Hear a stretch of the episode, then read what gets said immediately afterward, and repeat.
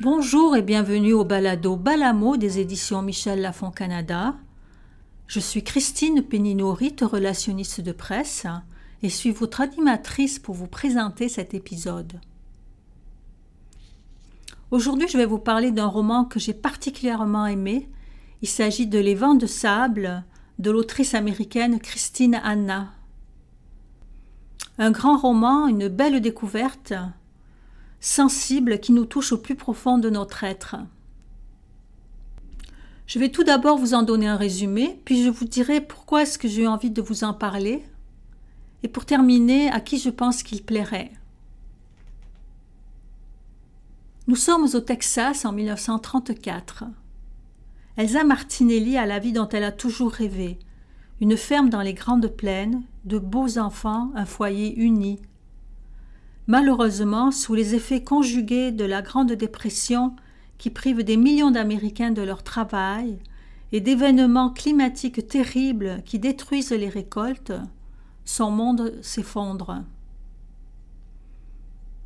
Lorsqu'Elsa découvre que son mari s'est enfui, elle est contrainte de prendre la décision la plus angoissante de sa vie se battre pour la terre qu'elle aime, ou bien partir comme tant d'autres vers l'ouest, en Californie, à la recherche d'une vie meilleure pour elle et sa famille.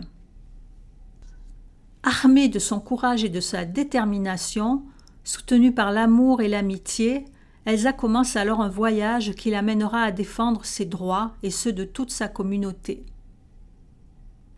Nous nous trouvons devant un décor de sable, de chaleur et de poussière intense, une atmosphère étouffante qui tue tout, les plantes comme les animaux, faute d'eau et de nourriture. C'est le Texas en 1934, encore dans la tourmente du crash de 1929, qui vit une atroce sécheresse. La terre se craque, l'eau tarit.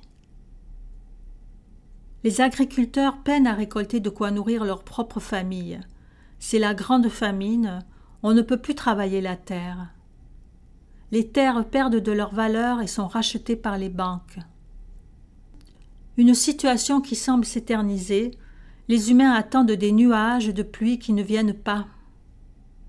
Le manque de travail et la faim forcent ceux qui le peuvent à tout quitter et à s'en aller vers l'ouest, vers une promesse de vie meilleure. Ils partent en pauvre air vers le rêve de la Californie qui les sauvera. Christine Anna dépeint cette vie si rude au travers d'une famille qui décidera de partir elle aussi vers ce qui pourrait les sortir d'une pauvreté sans fin. Elsa Martinelli et ses deux enfants vont découvrir la vie de déracinés et d'exclus à l'orée de la Californie tant rêvée. Là-bas, ils seront les parias les plus pauvres que les pauvres, à qui on jette la pierre plutôt qu'une tranche de pain. Au beau milieu de l'injustice, ils trouveront le moyen de se défendre pour aspirer à une vie meilleure.